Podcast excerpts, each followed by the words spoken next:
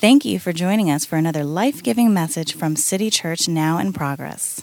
Amen. Well, let's dive into the word this morning uh, all together. Now, just for, for reference, uh, we have a couple of working definitions of what the word promise means to give us context uh, as we talk about God as a promise keeper. Uh, the word promise is defined as a declaration. So it's something spoken, uh, a declaration that something will or will not be done.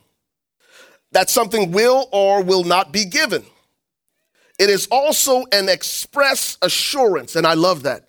It is an express assurance upon which expectation is to be based. How many of you realize that the Word of God is God's express assurance upon which we can base our expectations? God gave us His Word, and that is the foundation upon which we can base all of our expectations of him. Another word that's used interchangeably with the word promise is the word covenant. A covenant is an agreement, usually formal, between two or more parties to do or not to do something specified. Uh, there are conditional promises made by God to man as revealed in Scripture, and we will be exploring some of those promises this morning.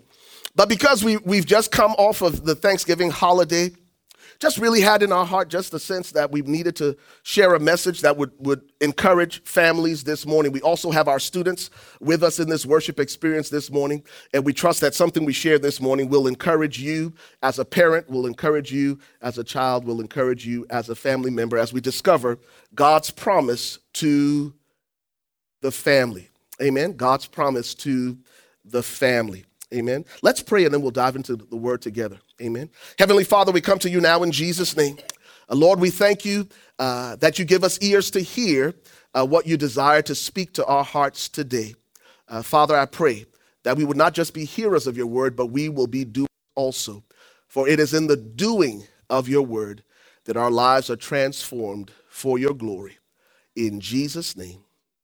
Amen and amen. All right, so we've chosen for our anchor text Acts chapter number 16.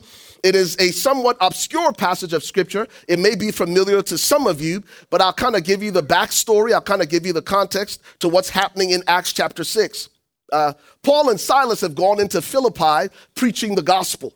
Upon arriving in Philippi, uh, they're, they're, they're thronged by this multitude of people.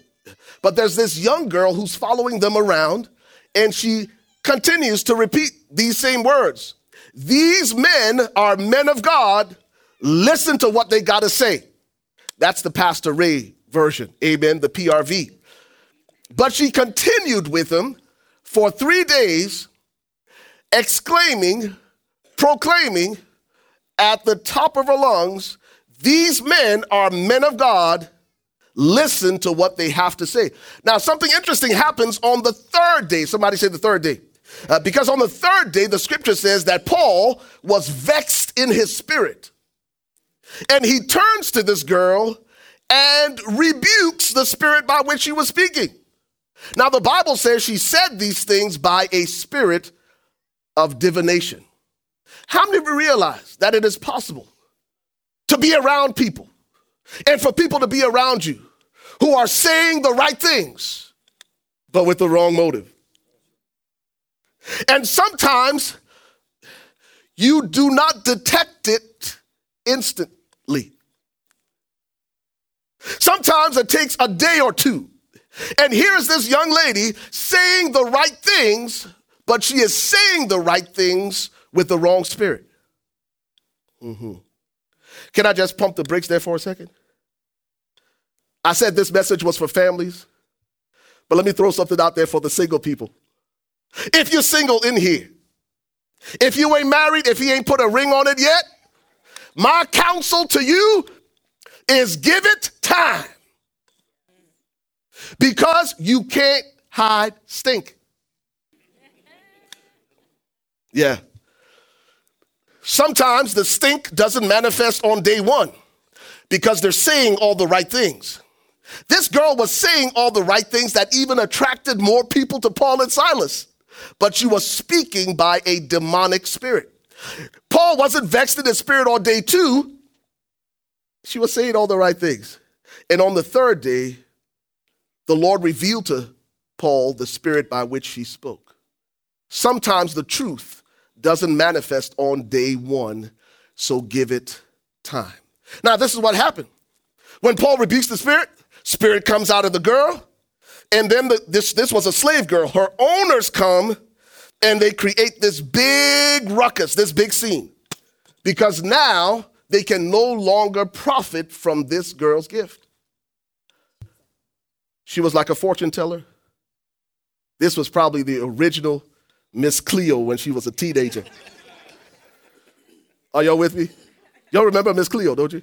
Yeah, yeah. And, and, so, and so, and so Paul and Silas are thrown in prison. Now notice what happens after they're thrown in prison as a result of this interaction with this slave girl and her owners. The scripture says this that they were thrown into the inner prison and put into stocks. Now, can I give you context for what the inner prison was? This was no ordinary prison cell. The inner prison was at the very bottom of the prison and in the prisons in Rome. I'm not trying to be crude or crass. if you were on that first level, then there was an opening or several openings in the floor where if you had to relieve yourself, it went from that floor down to the inner prison. Now, now can I pump, can I stop there for a second? All of this is happening to Paul and Silas while they are in the middle of doing the will of God. This didn't happen to Paul and Silas because they were disobedient to the call of God. They were smack dab in the middle of the will of God, and their lives get turned upside down. Here is the most prolific preacher of his day preaching the gospel. He and his traveling companion Silas have now been flogged mercilessly. Not only have they been flogged, they've been thrown into the inner prison and they've been put in these stocks. But the scripture says, in spite of their pain, Paul and Silas began to worship. Can, can, I, can I just say this? That what we call worship must extend beyond the first 15 minutes of what we do on Sunday morning when we gather. That Sunday morning is not just, or worship is not just the songs we sing, but it is a lifestyle. That it is a lifestyle that we practice. It is a lifestyle that we subscribe to, not only when life is good, but even when our life seems to be falling apart. Can, I just say this that the moment you say from your lips, I'm a Christian, the scrutiny goes to a whole nother level.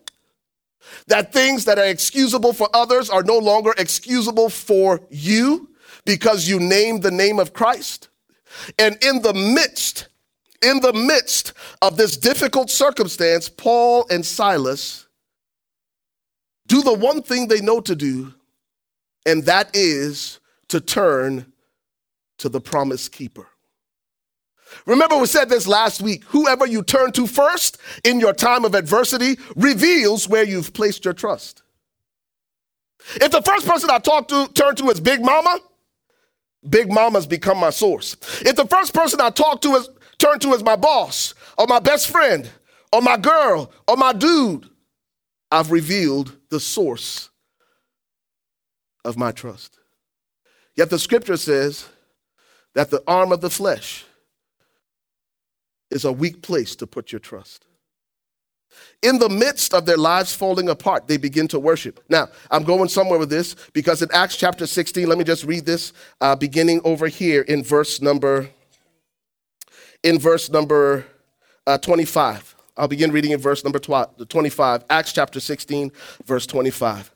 The scripture says, But at midnight, Paul and Silas were praying and they were singing hymns to God, and the prisoners were what? Listening to them. How many of you realize that sometimes your worship is not just for you? Sometimes your prayer is not just for you and it's just it's not just about you. There are people in close proximity who need to see you walk this thing out in faith because there are people watching to see whether this thing we say we believe is actually real. And a faith that has not been tested is a faith that cannot be trusted. And the, the challenge is sometimes when we go through a difficult situation or difficult circumstance, we become so self absorbed that we forget that other people are watching and other people are listening. Here, here's one of the reasons I love the story of Job. Most of us remember only part of what Job's wife said after his life fell apart. And I, again, let me just reiterate this Job's life fell apart while he was honoring God, while he was offering sacrifices to God. While God himself said, This man is a righteous man, he is a blameless man, he is a good man. Now, when everything fell apart, notice what Job's wife, anybody remember what Job's wife said? What, what she said? Why don't you do what? Why don't you curse God and die? That's only a part of what she said. Go back and read the verse. This is what she says. She says, Job, are you still holding on to your integrity? Why don't you curse God and die? His wife was blown away by the fact that Job was just as consistent, that Job was just as faithful in the bad times as he was in the good. His own wife says, just forget about this God. He ain't no promise keeper. Get out of here with that nonsense, Job. What kind of promise keeper is he? Our kids are gone. Their children are gone. Our livestock, we've lost everything. And Job, you're still holding on to your integrity? You still gonna worship him? You're still gonna praise him? And unfortunately, that's where most of us live. We love God in the good times, and we curse him in the bad. Can I just say this? Uh, uh, for the men. We are the thermostat that determines the spiritual climate in our homes. If we fall apart, if we throw in the towel, everything connected to us follows suit. That's why the scripture says in Jeremiah strike the shepherd and the sheep will scatter. It has always been the strategy of the enemy. If I can take out the shepherd, the sheep have no guidance, they have no protection, they have no. I see Pastor Jesse here, a retired lieutenant colonel, U.S. Army Ranger. I see Tony Stone, U.S. Army veteran. I see several others. I'm a veteran myself. One of the first things they taught us about etiquette in the field when we're deployed is you never salute Y'all forgot? No, oh, oh, oh, you said it. Okay, my bad. Y'all go. And Patrick Favors is a veteran as well. You never salute an officer in the field. Simple reason why you don't salute an officer in the field is because if there's a sniper out there, he knows who the decision maker is. And he ain't gonna go after anybody but the decision maker because if he can take out the decision maker, chaos and confusion ensues. It's one of the reasons why in the field we wear what's called subdued rank. You don't wear that glossy metal rank because from a distance, a sniper can identify that this is an officer. If he's an officer, he's a decision maker, and that's who I'm going after. Listen to me. Listen to me. If we're going to have strong families, we got to have strong men. And we have to be the ones who hold on to our integrity when life is at its hardest. Because that's the way God has created us. And that is the responsibility and the mandate that He has given us. What am I saying? What am I saying? What, what Paul and Silas did was they leaned into the promise keeper even when the promise of God wasn't evident. Well, God, I thought you were going to protect me. I thought you were going to keep me from evil. Lord, I, what's up with Psalm 91? And in the midst of that, they pressed into God. Notice what the scripture says in verse 26 as they worshiped, then suddenly there was a great earthquake, so that the foundations of the prison were shaken. You need something shaken in your life? Go vertical with God. There are some things in life that only prayer and only worship can change. There are some things in life that only prayer and worship can dislodge. And again, the onus is on us as the men to lead. The responsibility God has given us, uh, given us as men is threefold. He has called us to be the prophet of our home. You know what a prophet did? The prophet was an outspeaker for God. He heard from God and then declared to the people, Thus saith the Lord. Our responsibility as men, our responsibility as husbands is to lean and incline to God and begin to hear from God for the direction for our families. Unfortunately, most men have relinquished anything spiritual that happens in the house of their wives. Well, you go pray, you go to Bible study. Yet God calls us to stand as the prophets who hear from God and speak what God says to our family. Baby, I was in prayer, and this is what I believe God says we should do. Uh, number two, he's called the husband to be the priest of his home. And the priest is opposite of the prophet. The prophet spoke from God to man, the priest spoke from man to God. When was the last time you took the petitions, men of your family, the dreams, the desires, the needs, the fears, the worries, the concerns, and the anxieties of your family to God. Because that's what we're called to do. Number three, men are called not just to be the prophet of their home, not just the priest of their home, but men are called to be the kings of their home. And kings were responsible for two things protection and provision. Are you protecting your home? From what the enemy is bringing against your house. And the scripture says, in the midst of the turmoil, they worshiped. Our children, not just our children, our wives are watching our response when life gets hard. And the enemy wants to do nothing more than to silence because silence is the sound of defeat. Yeah. Silence is the sound of defeat. Yet, in the midst of their difficulty, Paul and Silas worshiped, and the foundations of the prison were shaken, and immediately all the doors were opened, and everyone's chains fell off. Let me just say this again.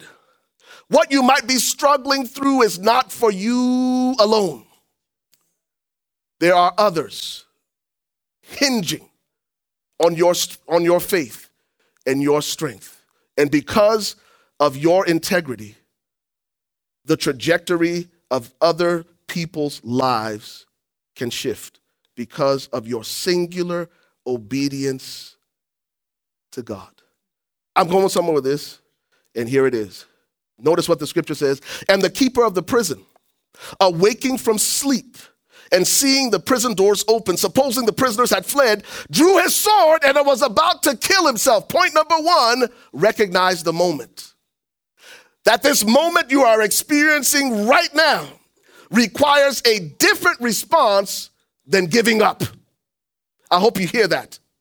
There are things that you and I will encounter that on the surface look like impossible situations, look like uh, uh, uh, that, that there's no reason to go on, no reason to, to continue. He looked and saw, and he assumed that all the prisoners had fled, and it would be his fault that the prison doors were open. Listen to me. This guy was about to take his life. And how many of us in desperate times make long term decisions Y'all know where I'm going with this? Because of our present circumstances. Listen to me. This moment was not a moment where this prison guard's life was supposed to end. This was a moment where his life with God was about to begin. Y'all, y'all, I hope y'all didn't miss that. There are times in our lives when we'll be pushed in such a corner that the situation may seem hopeless, but it is the very place and it is the very circumstance that God will use to breathe new life into us. He was about to take his life. I want you to hear this. Desperate people do desperate things. But God was about to use this situation to say, no, no, no, no, no, no, no, no, no. This is this, hey, bro, this isn't where it ends. This is where your new story begins. This is where it begins. And I say that to somebody this morning who just needs a fresh start with God. The pain of where you've been is too unbearable. So it's like, why even try? Notice verse 28. Scripture says, But Paul called out to the prison guard and said, and said, Do yourself no harm, for we are all here. You know what God is saying to each of us this morning? Said, I got you. I'm still with you. I'm right where I've always been. He said, I will never leave you. I will never forsake you. Do yourself no harm. Notice what the man says in the very next verse, verse 29. Then he called for a light, ran in, and fell down, trembling before Paul and Silas. And he brought them out and said, Sirs, what must I do to be saved? Listen, listen. I think, and I don't know why this has been so heavy. All week, man, all week, all this week, my wife and I, my wife and I have been praying for families. All this week. We've been praying for families specifically, but even more specifically, we've been praying for your children. It has been an incredible burden. I sent text messages to some of you that I've been praying for. If, if you didn't know this now, let me just help you. Uh, uh, if the enemy can't get to you,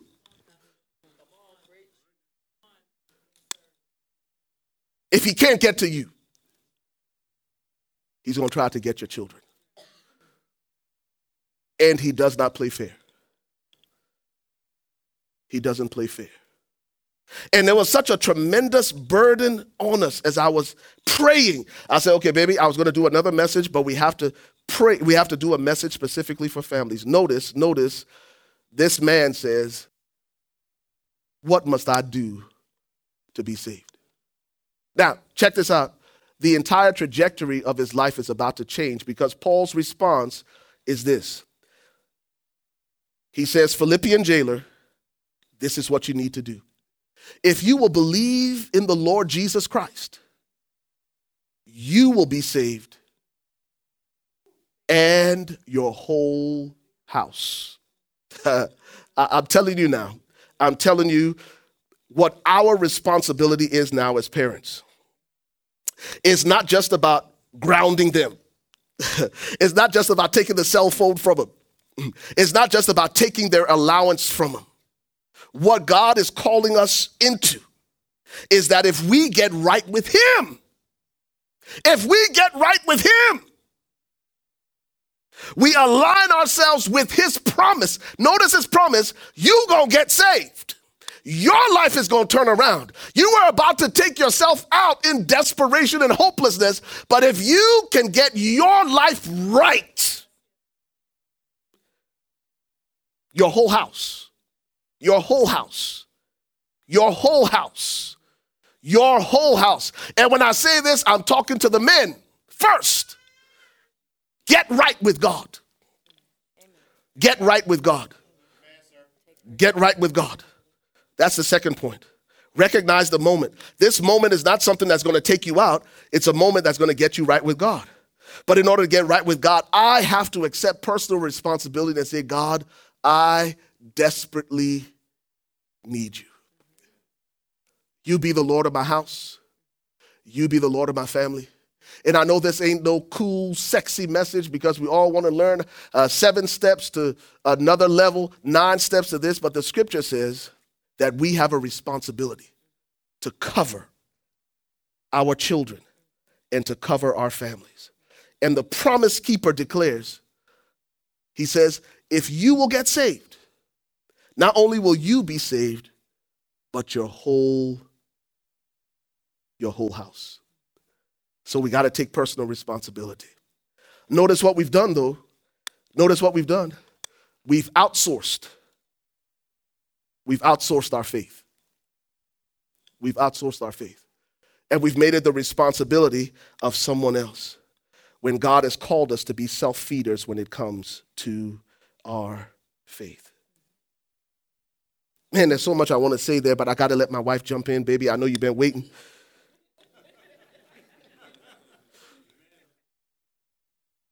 Jump on in. Jump on in. All right. Well, I want to encourage the men also. Uh, just listening as as pastor is speaking, it just seems such a tremendous weight on men.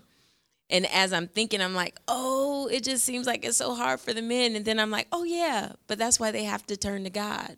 Good. And so be encouraged is that that weight that has been placed upon you, it's not an unfair thing. God has given it to you so that you can roll the care of that thing onto him. So be encouraged, but we need you to be in your place. If you're out of place, then we're out of place. My granddaddy Levi used to say, if the head ain't right, the tail sure can't follow. Mm. Come on. And so if our That'll men preach. are out of place, then it is harder for everything else to be in place. Yeah. But now also don't let this message be a message of condemnation like, oh my right. goodness, I've missed it. Notice the jailer had a job, had a family. And until the moment he was going to encounter God, he just, I mean, that decision to take his own life was a selfish one. He was worried about his own reputation. He was thinking that he, me, myself, and I, I failed, and this is how I'm going to handle the situation. But there was hope for him. Yeah in the 11th hour and 59th second there was hope for him mm. and as believers universally if we're in place and if we're in relationship with god when someone is in trouble we can cry out to them hold up yeah. You don't have to give up. You don't have to go out. And so understand that the mandate on our lives is not one of perfection. Good.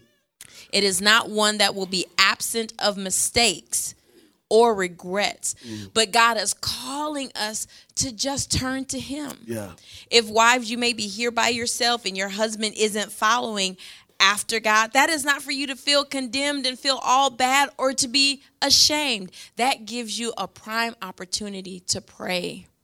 If our children are not doing what they're supposed to do, that doesn't mean that you've been a bad parent. You mm. can't look and say, oh my goodness, where did I fail? We all fail.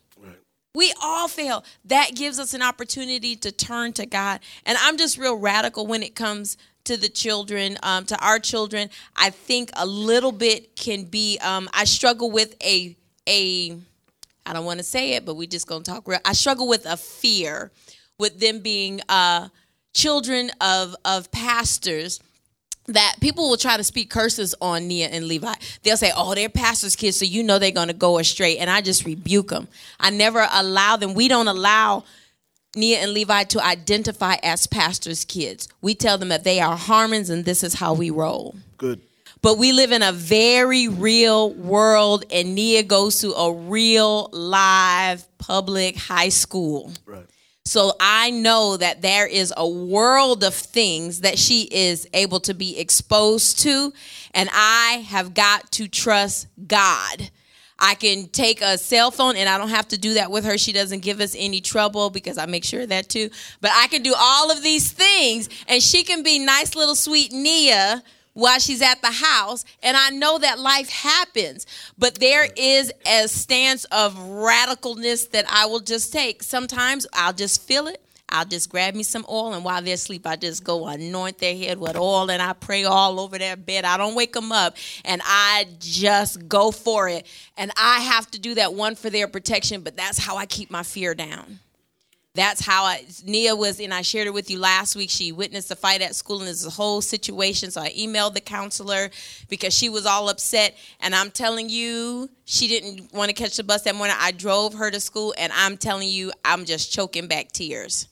And I'm thinking, Lord, I'm gonna let her walk through these doors, but I gotta trust you. Yeah. And then I'm yeah. bargaining with the Lord. I'm like, I serve you. I mean, even telling you the story now is making me cry because I'm a mother and I'm like, Jesus, I serve you and I tithe. You gotta keep my children. Lord, let them never stray into the far country. But guess what? I'm human and they're human too. Yeah. And so we have to roll the care. So, men, this weight that you have on you, don't allow this message to make you feel hopeless. Bring mommy some tissue. Don't allow yourself to feel hopeless, but be full of hope that God has crowned you with a strength and a grace that we can never fabricate. I don't care how many walks on Washington and wash, mar- marches on Washington and how many t shirts of femininity that we have is there ain't nothing like a man. And we need you. Come and on, somebody. is nothing like a godly man. Come on.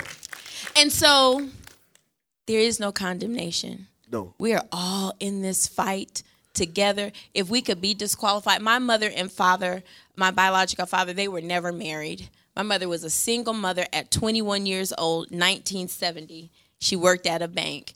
She was like, Lord, what am I going to do? She loved my father. He was 10 years older than her. And she's like, oh my goodness, what am I going to do? So she was going to get rid of me. And my granddaddy, Levi, said, oh no, Lois. If we got to sell lemonade out on the street for a nickel a glass, you're going to have this baby and everything's going to be all right. And at Thanksgiving, my mother sits at the table and sometimes she just cries. She's just so full of joy because the shame that she carried as making a decision to keep a baby in 1970 mm. and now she can look at how faithful God has been to Good. her. Good. Good. Awesome. And so Awesome. when we're talking about families, we're not coming from a place that everything has been perfect. We come from very raised parents have been together almost 50 years now. Mm-hmm. My parents weren't ever married. My mother married my stepfather when I was 18 months old, so I call him daddy. Daddy. So I can come from a place of Im- I can I'm speaking from a place of imperfection, and so we want you to be encouraged that you don't have to be perfect, but you just keep submitting yourselves to God. My mother wasn't a believer at that time when she had me. It was later on in life, and she introduced me to Jesus by taking me to church on Christmas, Easter, and maybe Mother's Day. But I got to Sunday school Good. and they let me go to Wednesday night service. I could catch the bus when I turned 12. And I was able to get a hold of Jesus. And so, where my mom was thinking that, oh, she had done so wrong, or where she had just kept so much shame, God is turning that around to let her know that at almost, she'll be 70 in June, she can look back over her life and see that God really has been with her. And that though things haven't been perfect, that he's been faithful. So we want to encourage you with that wherever you find yourself in your family dynamic is you just keep putting one foot in front of the other. Good.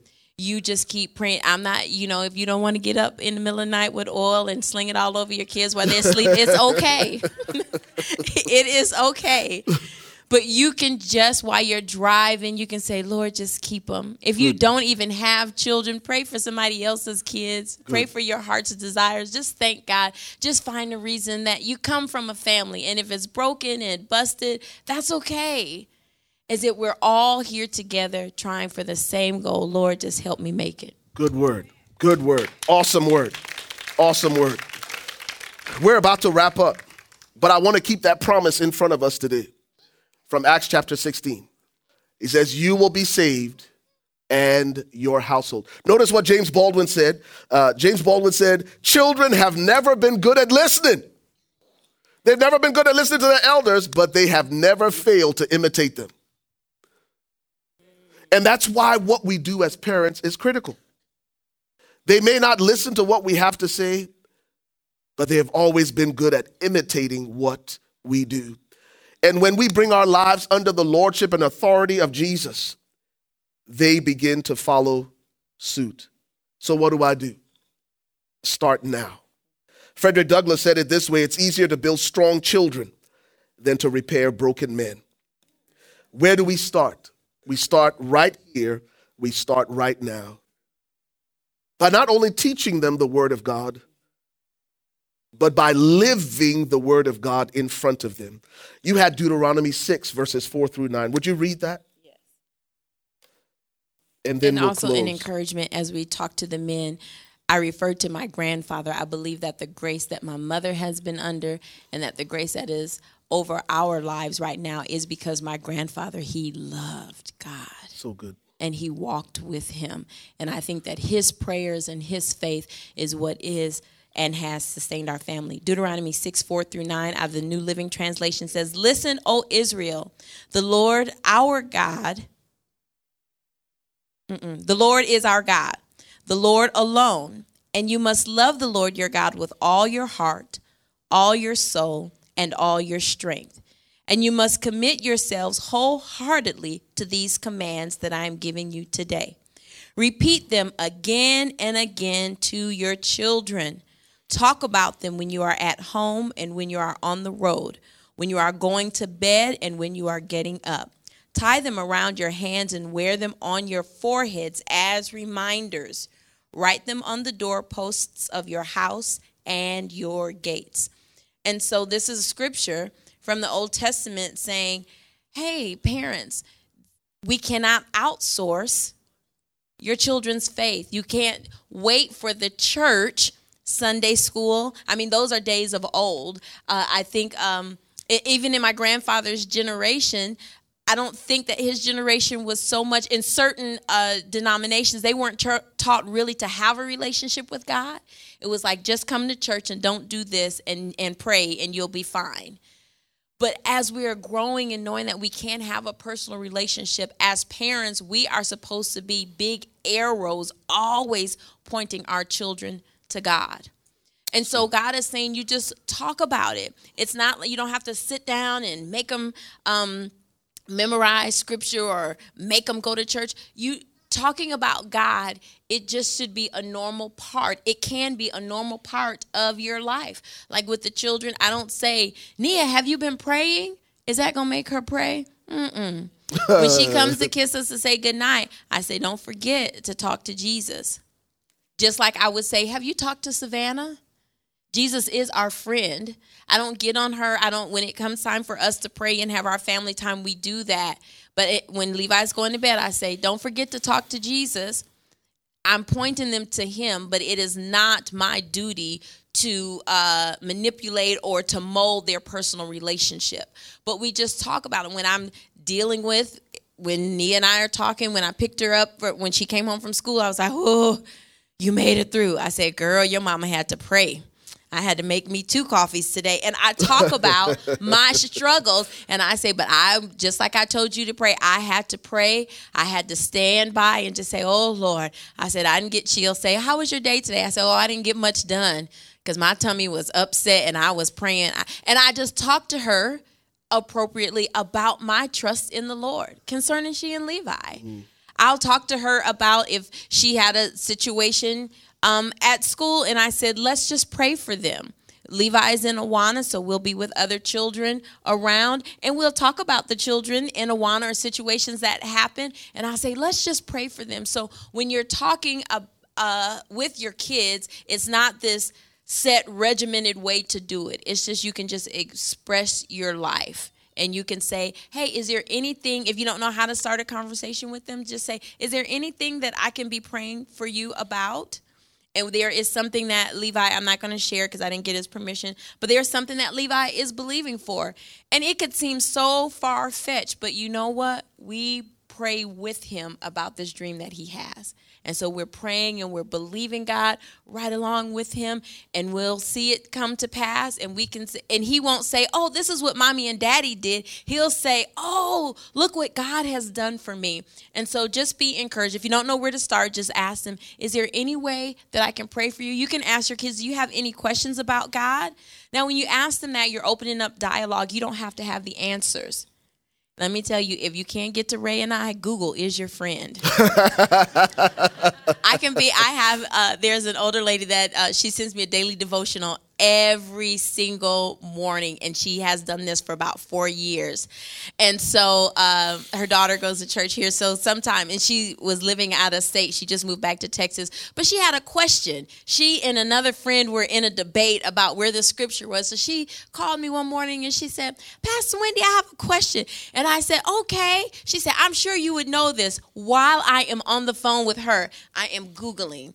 Because she's like do you know where the scripture is? I said just give me one minute and I'm Googling whatever the tag phrase was, and I came up with it. I said, it might be right here in First Timothy. I didn't tell her Google help me, but you know, whatever works, because we turned it back to the Lord. So, parents, you don't have to have every single answer. You can always say, that is good said, let me think about it. I never thought about it like that. Let's try to look it up. There are so many resources. Or you can, you can always send an email to info at City Church. And like I did not give Google credit, you don't have to give us credit. You just get the answer and you can share with them. So that's just a tangible way you can start if you where it may not be awkward. You can just talk about, hey, as a family, this is um this is what we want to trust God for. If there's a, there's a big trip we wanted to take and we didn't take it last year, but this year we have been putting money aside. We've been believing to go on this trip, so it'll be next summer, and that's something we've been doing as a family. And the children won't just say, "Oh, we just went on this nice trip." They know that we didn't go last year. We've taken time to believe God and to save and work toward it. And so those are types of things that you can do as a family where you're interjecting God in your daily living. Very good. Uh, this is where we close. This is where we close uh, with the story of the Philippian jailer. Uh, the promise is simply this believe on the Lord Jesus Christ, you will be saved and your household. Uh, notice verse 32. It says, Then they spoke the word of the Lord to him and to all who were in his house. And he took them the same hour of the night and washed their stripes. Speaking of Paul and Silas, he brought them into his home and he cared for them. Verse 34 says, Now when he had brought them into his house, he set food before them and he rejoiced, having believed in God with all his household. Uh, here is the fulfillment of the promise. And what I believe God wants to do today is he wants to begin to rewrite the story. How does that happen? Number one, I recognize the moment that this difficulty, this tension I'm experiencing is not for me to throw in the towel or to quit. It's actually for me to turn to God. The second thing is I accept responsibility. What must I do? What must I do to shift the trajectory of what happens in my family, to bring my family under the lordship of Jesus Christ. And notice when we do that, we have an opportunity to rewrite the story in our children's lives. Uh, Dr. Billy Graham said it this way He said, The greatest legacy one can pass on to one's children is not money or other material things accumulated in one's life, but rather a legacy of character and faith. Joshua said it this way He said, As for me and my house, we will serve the Lord. Said Pastor Ray, well, what, what, what's that? What this entire message, what was that really all about? I just want to come back to the burden that Wendy and I had this morning for families in City Church. And as I was praying, um, uh, man, I just, and oftentimes when I pray, man, I just get these vivid pictures. I don't know if they're reminders of things I've read, things I've heard before, but there are parts of India where they train wild elephants. And when they train the wild elephants, what they do is they will tie a, a, a, a, a heavy gauge rope around one of the legs of the, the elephant, and uh, they would put several stakes in the ground. They will tie the rope around several stakes, and at first it'll, it'll be kind of loose, and, and the elephant will start to walk away from the camp. And then, uh, once all the slack is out of the rope, uh, the elephant will stop and it will kick as hard as it can, but it won't be able to go any further because the rope is staked down. And it will continue to do it day after day, day after day, day after day, until they notice that the elephant goes to the edge of the, uh, the, the, the camp and no longer kicks. And then they take the rope off and they take the stakes apart and they allow the elephant to roam. But what the elephant does is it only goes as far as the edge of the camp, even though it's now free to go as far as it wants to go. As I was praying for families here at City Church, the Lord just brought that picture back to my remembrance. He says, for many of the kids, they're gonna they're gonna do some stuff. Some of them are gonna, they're gonna go out to the very edge. But because of what you have put in them, I'm talking about you parents, because of what you have put in them, they will only go so far. I want you to hear that as a parent to be encouraged this morning. There are some of you worried about what's next for your kids as they prepare to go to college, the military. In fact, we're going to pray for Jalen. He's leaving for the Navy on Tuesday. Uh, parents are concerned. But the, I really felt this impression in my heart as I was praying for families that they will only go so far and no more because the gracious hand of the Lord is upon them. Notice the prodigal son God gave him a moment of clarity, gave him just one moment of clarity. And that's what we're praying that God will do for all of our children. And you can stand upon this promise from God's word in Acts chapter 16 that I will be saved and my house. Let, I want to pray for you with every head bowed and every eye closed this morning. We hope you enjoyed today's message. For more details about City Church and for other resources, visit us online at www.citychurchtv.com or contact us via email at info at citychurchtv.com. If you were encouraged or inspired by today's message, we ask that you prayerfully consider partnering with us financially, either in a one time gift or as a monthly partner. No gift is too small. We have three convenient ways for you to give. Via our website at citychurchtv.com backslash give, via text, text City Church TV, and the amount that you would like to give to 77977. By mail, mail your check or money order to City Church Global Ministries, 8105 Rasor Boulevard, Box 90, Plano, Texas 75024. Once again, thank you for downloading today's message. We look forward to connecting with you soon.